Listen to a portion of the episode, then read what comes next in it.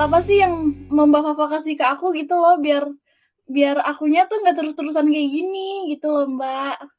Hmm, nasihat ya. Um, apa ya? Hmm, sebenarnya kalau ini mungkin ya dari sharingan aku aja sih. Mungkin ini juga uh, bisa ya insya Allah mungkin bisa memotivasi aku juga gak tahu ya. ini kalau misalnya dari aku gini, hmm, berani menetapkan batasan itu adalah tentang adalah tentang memiliki keberanian untuk mencintai diri sendiri. Bahkan ketika kita beresiko mengecewakan orang lain ya it's okay to disappoint people sometimes gitu. Nggak uh, apa-apa uh, untuk terkadang mengecewakan orang dan percaya kalau misalnya uh, kamu menerapkan hal ini gitu ya, kamu tuh bukanlah orang yang harus bertanggung jawab atas perasaan orang lain gitu.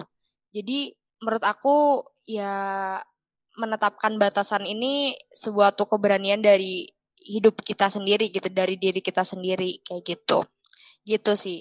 Oke, berarti intinya tuh kita harus berani ya kayak menetapkan batasan kita gitu. Kita harus gimana sama kita juga harus sadar gitu kalau kita tuh nggak bukan kita gitu yang bertanggung jawab atas uh, mungkin hal-hal yang berkaitan dengan orang lain gitu. Kayak maksudnya yeah. hal personal orang lain gitu ya mbak Yes, Oke, betul banget. Terima kasih Mbak Fafa buat buat nasihatnya nih. Oh iya Mbak Fafa, um, kayak yang tadi Mbak Fafa bilang, kita kan harus berani menetapkan menetapkan batasan gitu ya. Cuma tuh kadang aku suka itu loh, suka kayak takut ngecewain orang lain gitu Mbak. Aku tuh takut bikin orang lain kecewa dan dan jadi nggak percaya lagi sama aku. Kira-kira buat buat ngilangin itu gimana ya?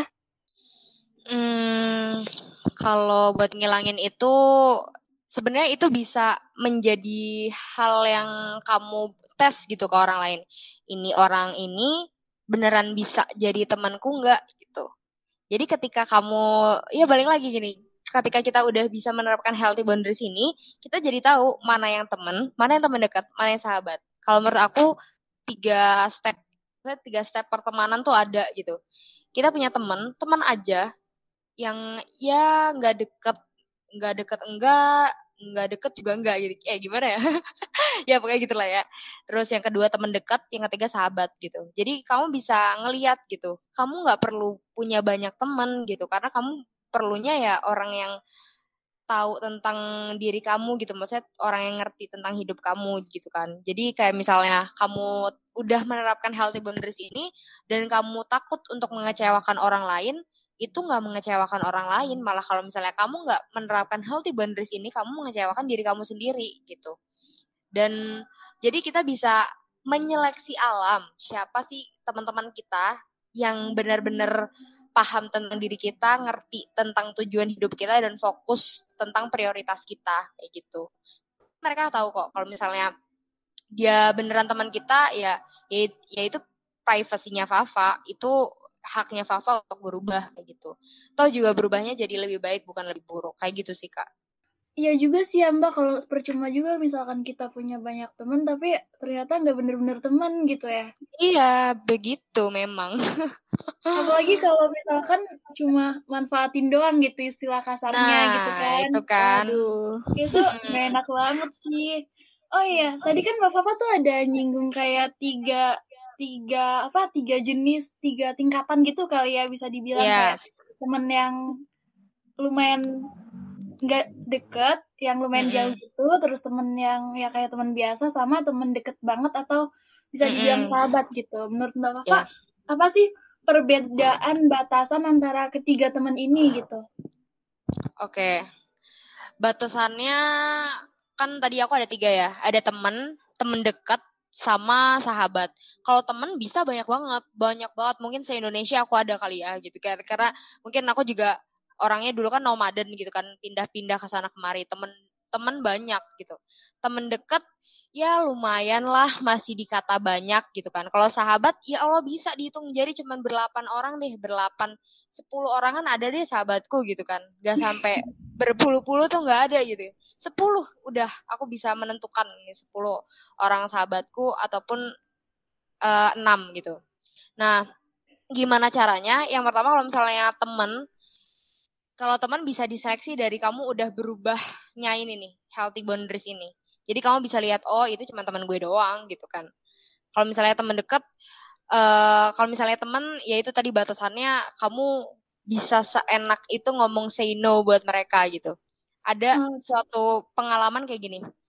Kayaknya menurut aku teman dekat sama teman hampir sama sih. Karena yang bener-bener aku apa ya kayak beda batasannya itu dari sahabat aja gitu.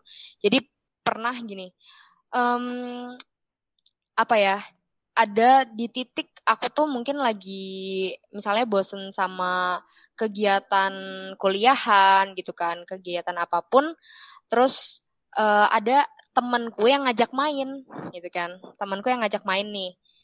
Terus aku dulu orang yang nggak bisa untuk say no buat mereka gitu. Tapi sekarang aku mereka mau ngajak main aku kayak nggak eh nggak deh nggak dulu gitu kan besok besok lagi aja kayak gitu. Tapi kadang kalau misalnya sahabat aku yang ngajak aku main aku langsung gas gitu. Bukan karena aku nggak nyaman sama lingkungannya tapi aku punya batasan diri aku aja deh gitu kan. Aku nyamannya lebih uh, mainnya sama siapa aku lebih bergaulnya sama siapa gitu. Kadang kita kalau main sama temen-temen atau temen dekat itu bahasannya itu ngalor ngidul gimana sih ngalor ngidul tuh kayak uh, ya cuman main gitu loh. Nggak ada hal-hal positif yang bisa kita lakukan. Ngerti gak sih? Maksudnya kalau kita sama sahabat kita kadang ada hal-hal tentang masa depan lah kita omongin tentang hal-hal positif lah kita omongin. Nah itu. Di situ kelihatan banget sih maksudnya dari yang ngajak main terus mungkin uh, minta bantuan dan lain sebagainya itu lebih batasinnya kayak gitu. Aku malah lebih batasinnya antara temen deket dan eh temen deket temen sama sahabat gitu. Jadi kalau sahabat tuh udah bener-bener it's my priority banget gitu.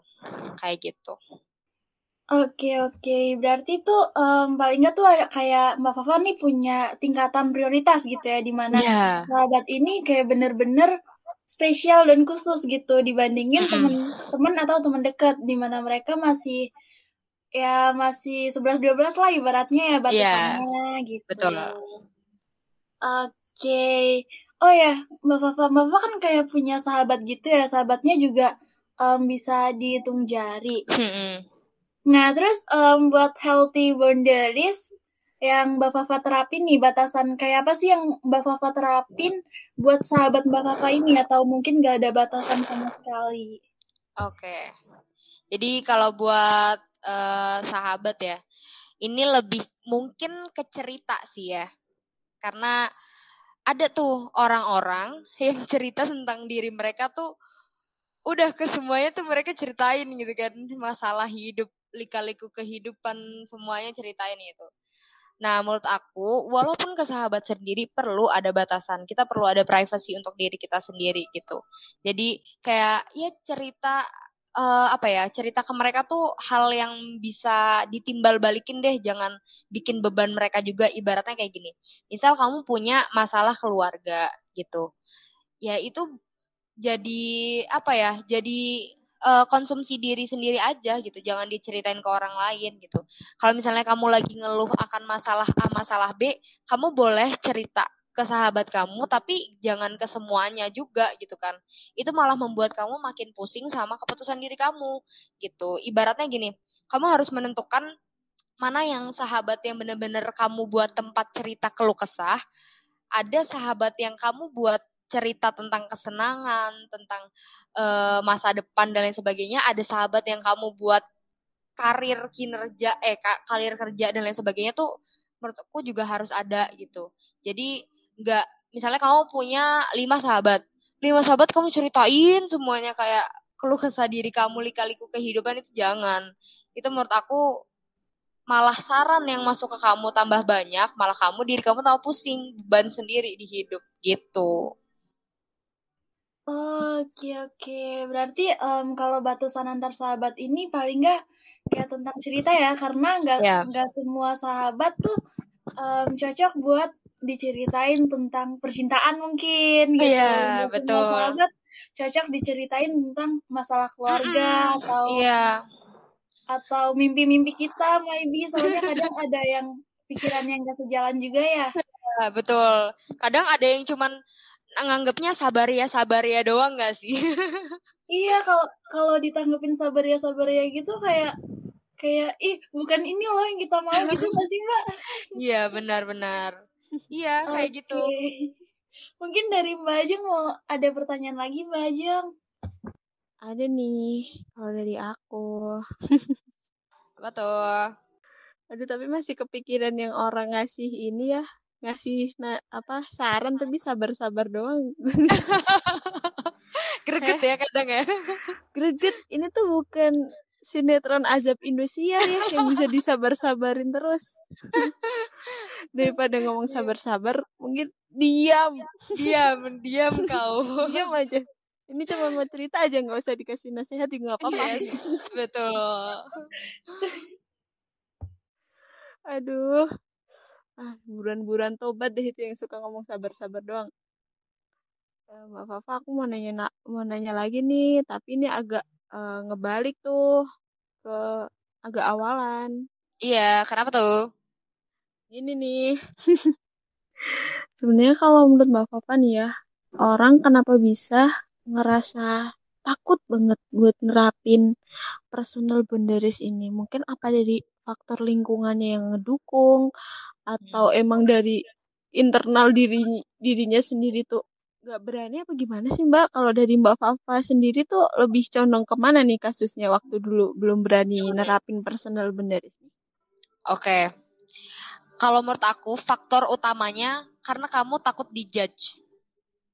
Orang-orang itu takut diejek, takut diomongin, takut jadi bahan gosip teman-temannya itu takut pasti. Jadi kamu nggak berani buat uh, menolak alam tuh kamu nggak berani. Kayaknya faktor utamanya kalau dulu aku sih dari situ gitu. Jadi kayak uh, kamu pengen dilihat baik, kayak princess, kayak bidadari de, untuk orang lain gitu kan. Jadi kamu benar-benar baik tuh kayak ke semua orang gitu kan. Dan malah uh, kamu nggak pengen orang lain tuh ngomongin kamu gitu kan Padahal ya sama aja kalau kamu terlalu baik pasti banyak juga yang tetap ngomongin kamu gitu. Itu sih paling jeng.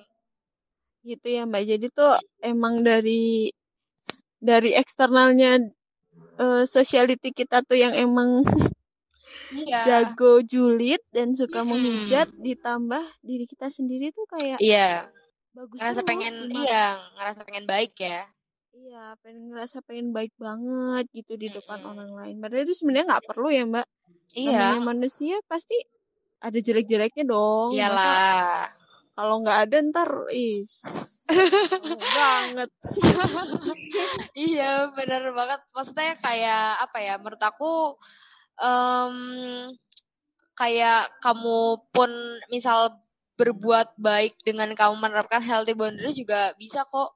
Dan menurut aku selain faktor yang tadi pengen dijudge dan lain sebagainya, kamu nggak bisa keluar dari circle kamu aja. Kayak ini menurut aku circle yang kayak membuat kamu jadi nggak bisa nerapin healthy boundaries ya circle yang toxic dan kamu harus keluar dari circle ini gitu. Ini nih mbak bahasan lagi nih circle toxic. iya bener aku juga kepikiran aku mau tanya deh mbak apa apa um, kalau yang aku kenal tuh mbak Papa tuh kan kayak share good vibes banget gitu loh Waduh, banget, banget, banget tahu gitu banget. Kan. Itu gak sih Mbak Ajeng? Heran iya kan juga, ya? Kok bisa ya? Kalau, iya, kalau boleh tahu Mbak Papa pernah gak sih kayak terjebak di circle yang toxic gitu misal yang menurut Mbak hmm. Papa sendiri eh aku aku nggak seharusnya ada di sini nih aku harus hmm. keluar dari sini gitu pernah gak sih mbak ini aku jujur honestly banget dari diriku sendiri nggak pernah nggak pernah sama sekali untuk circle pertemanan ini jujur banget ini aku sering ngomong ke teman-teman uh, ke, uh, ke sahabat-sahabat aku kalau aku bersyukur punya mereka semua gitu. Maksudnya ibaratnya dari dulu aku dari dulu tuh aku selalu jadi anak baru guys. Dari aku S eh, TK TK SD SMP SMA aku selalu jadi anak baru gitu. Jadi kayak ibaratnya aku pernah aku bisa bergaul dengan semua geng aku bisa gitu kan.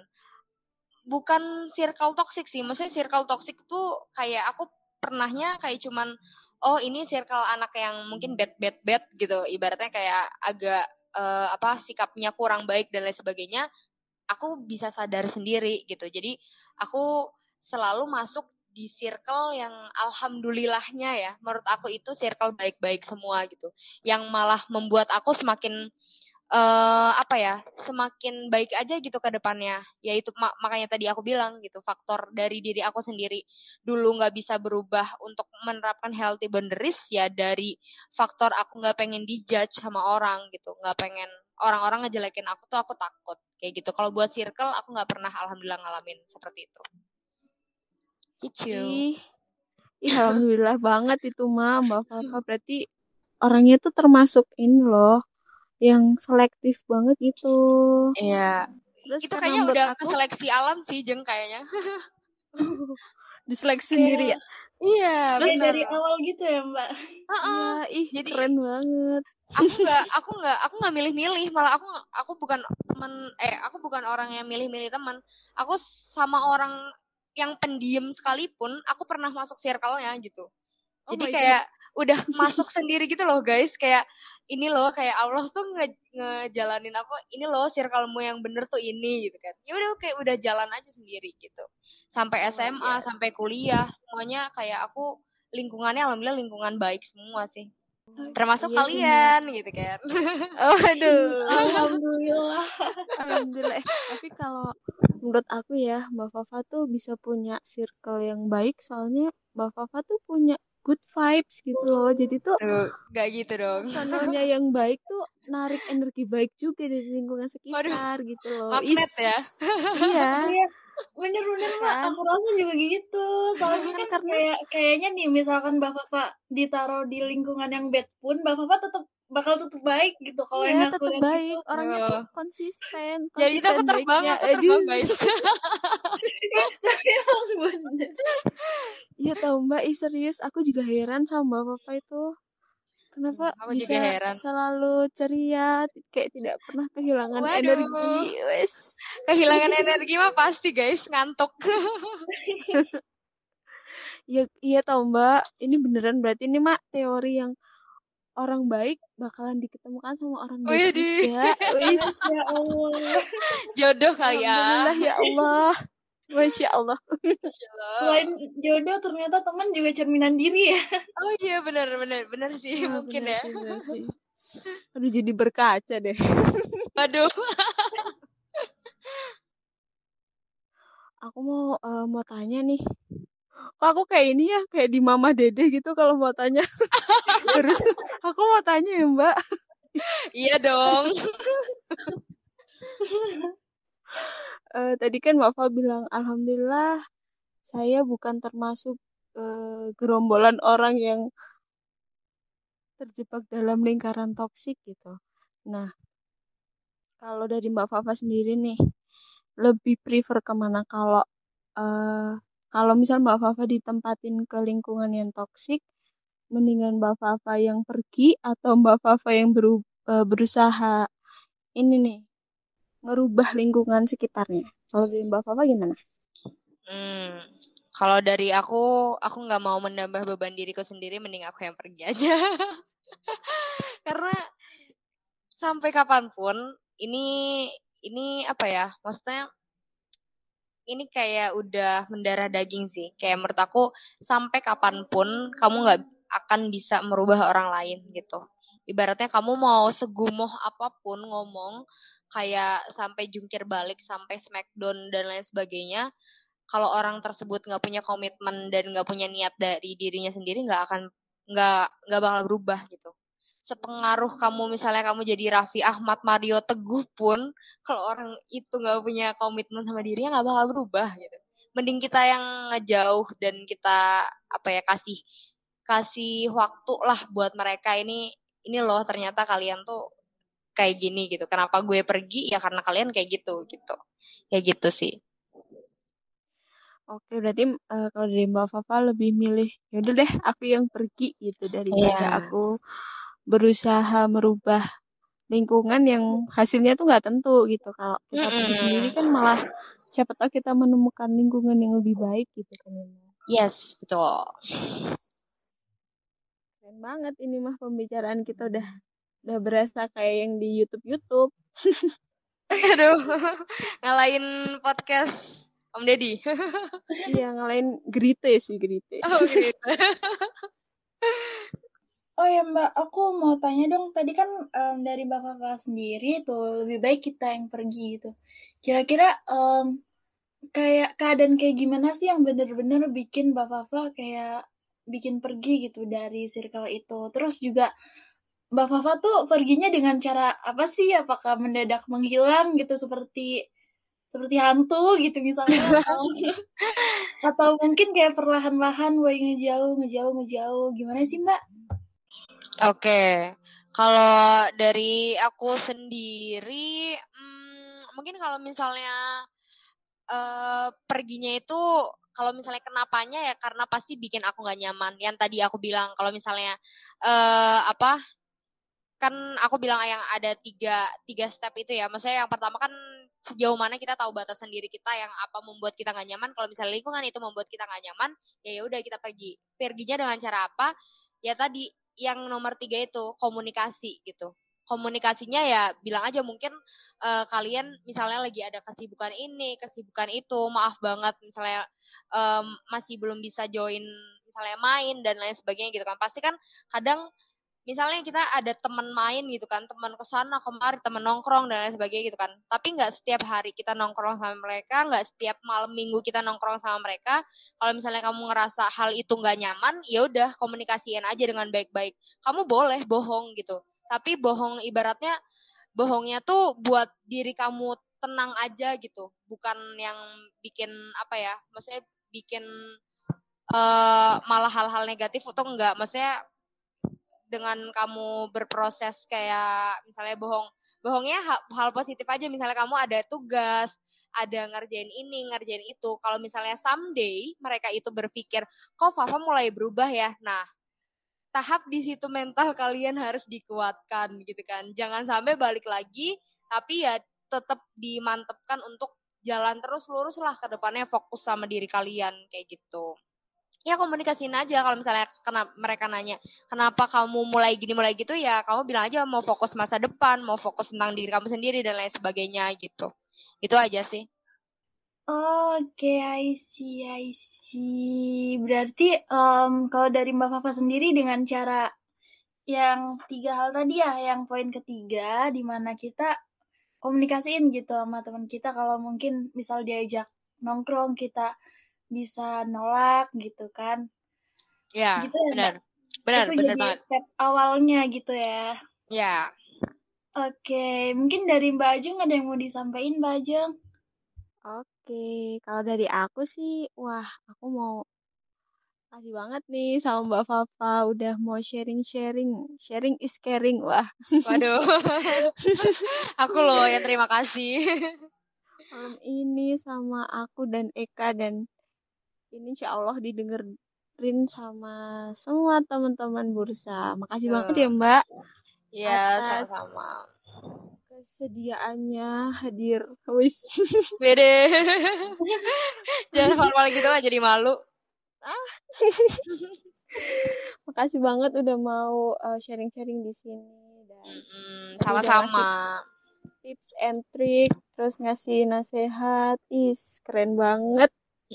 Duh, ini mantep banget emang Mbak Fafa. Pokoknya disclaimer aja ini aku di sini bukan pembicara ya, sharing aja. Aku kasih tips oh, iya. and trick pun dari pengalaman aku, dari uh, yang udah aku lewatin aja gitu. Karena nah, kayak uh, ya menurut aku mungkin uh, apa ya? Sebenarnya setiap orang itu punya batas yang berbeda-beda gitu. Maksudnya the simple answer that uh, a personal boundary is where your responsibility ends and another person begins ya Ibarat, ibaratnya kayak uh, jawaban sederhana batasan pribadi itu di mana tanggung jawab kalian berakhir dan tanggung jawab orang tuh dimulai gitu. Dan menurut aku sebenarnya lebih sulit didefinisikan sih terka terkait batasan boundaries atau dan lain sebagainya ini. Karena kita itu masing-masing orang punya batasan-batasan tersendiri nggak bisa dipaksain. Eka punya batasan sendiri, Ajeng punya batasan sendiri, aku pun iya. Jadi kayak batasan diri kalian itu ya kalian yang tahu bukan bukan harus jiplak dari aku gitu. Mungkin di sini aku cuma sharing biar kalian bisa lebih terbuka aja mindsetnya gitu. Ih, iya makasih banget Bapak Malah itu Mbak yang dibutuhin. Sharing tentang pengalaman. Karena kalau pengalaman kan uh, pastinya udah pernah kejadian gitu loh. Jadi mm -mm. pasti dibutuhin banget sih sama teman-teman. Makasih Mbak Fafa. Sama itu juga ya Mbak, sama mungkin relate gitu ya sama apa yang kita jalanin gitu kan yang Mbak. Diaji. Iya, itu sih. Iya, betul. Oke, ini aku di sini mau kasih kesimpulan ya dari sharing sharing-sharing kita tadi itu ada beberapa poin penting yang uh, semoga dari poin-poin penting ini teman-teman bisa mulai merubah mindset buat uh, tidak selalu mementingkan kepentingan orang lain terus kalau dan kepentingan kita tuh lebih penting gitu loh sebenarnya. Pertama itu kita tuh harus bisa membangun yang namanya batasan dan batasan yang harus kita bangun itu tuh jangan sampai sebisa mungkin jangan sampai menyakiti orang lain dan jangan sampai menyakiti diri kita sendiri. Terus yang kedua itu uh, kuncinya itu bukan memprioritaskan apa yang ada di jadwal kita, tapi menjadwalkan semua prioritas yang kita miliki. Terus yang ketiga itu kita harus berani uh, menolak sesuatu yang memang membuat kita tuh jadi kewalahan karena kalau kita berani menolak sesuatu membuat kita kewalahan itu tuh bisa jadi salah satu tanda bahwa kita tuh sebenarnya tuh e, mencintai diri kita sendiri gitu terus fokus sama hal yang bisa kita kontrol dan bisa kita lakukan sekarang gitu. Nah tinggalkan apa yang tidak bisa kita lakukan sekarang dan e, jangan terlalu fokus ke masa depan fokus ke masa sekarang dulu. Terus personal boundaries ini tuh intinya tuh kita harus komitmen dan konsisten. Terus yang terakhir batasan yang dimiliki tiap orang itu pasti beda-beda dan gak ada standar khusus yang uh, jadi patokan gitu itu guys kesimpulannya semoga ini bisa membantu kita semua merubah pola pikir Wah, keren banget nih ya. Seru banget ya sharing kita pada kesempatan kali ini. Tadi juga Mbak Ajeng udah nyampein kesimpulan dari sharing kita bareng sama Mbak Salvaule Sodesi. Um, dan gak kerasa nih kita udah hampir satu jam ya ngobrol-ngobrol. Dan udah saatnya buat kita pamitan nih guys. Sekali lagi aku ucapin makasih banget banget banget banget ke Mbak Salvaula Sodesi atau Mbak Papa yang udah nyempetin waktunya, ngeluangin waktunya buat sharing nih bareng aku sama bareng Mbak Diajeng gitu ya Mbak Diajeng dan Mbak Fafa. Mungkin Mbak Fafa mau nyampaikan sesuatu nih Mbak buat um, teman-teman yang mungkin ngedengerin ini biar healthy boundaries kita tuh bener-bener apa ya bener-bener terjaga gitu ya istilahnya personal boundaries kita. Oke, apa ya? Uh, mungkin aku pertama-tama mau ngucapin terima kasih juga buat Ajeng sama Eka yang mungkin udah mendengarkan sharing-sharing aku juga gitu kan. Um, mungkin ini yang selalu menjadi motivasi dan uh, apa ya? Ya memotivasi aku ke depannya gitu ya. Yang tadi aku bilang gitu. Berani menetapkan batasan adalah tentang memiliki keberanian untuk mencintai diri kita sendiri Bahkan ketika kita beresiko mengecewakan orang lain itu it's okay. Itu benar-benar it's okay banget untuk uh, mengecewakan or orang lain, disappointed orang lain gitu kan. Gak apa-apa untuk terkadang mengecewakan hati mereka semua itu gak apa-apa gitu. Karena percayalah gitu bahwa kamu itu tidaklah harus bertanggung jawab atas perasaan orang lain. Kita cuman bertanggung jawab atas perasaan diri kita sendiri. Kehendak mereka itu hak mereka mikirin kita. Ya kita nggak usah mikirin mereka kita mikirin aja diri kita sendiri. Gimana cara merubah untuk diri kita menjadi lebih baik lagi? Kayak gitu.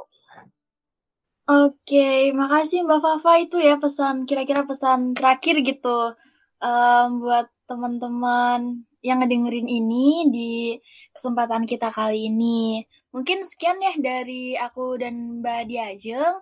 Makasih buat teman-teman semua yang udah dengerin. Wassalamualaikum warahmatullahi wabarakatuh. Bye bye. Say bye dong guys. Bye bye.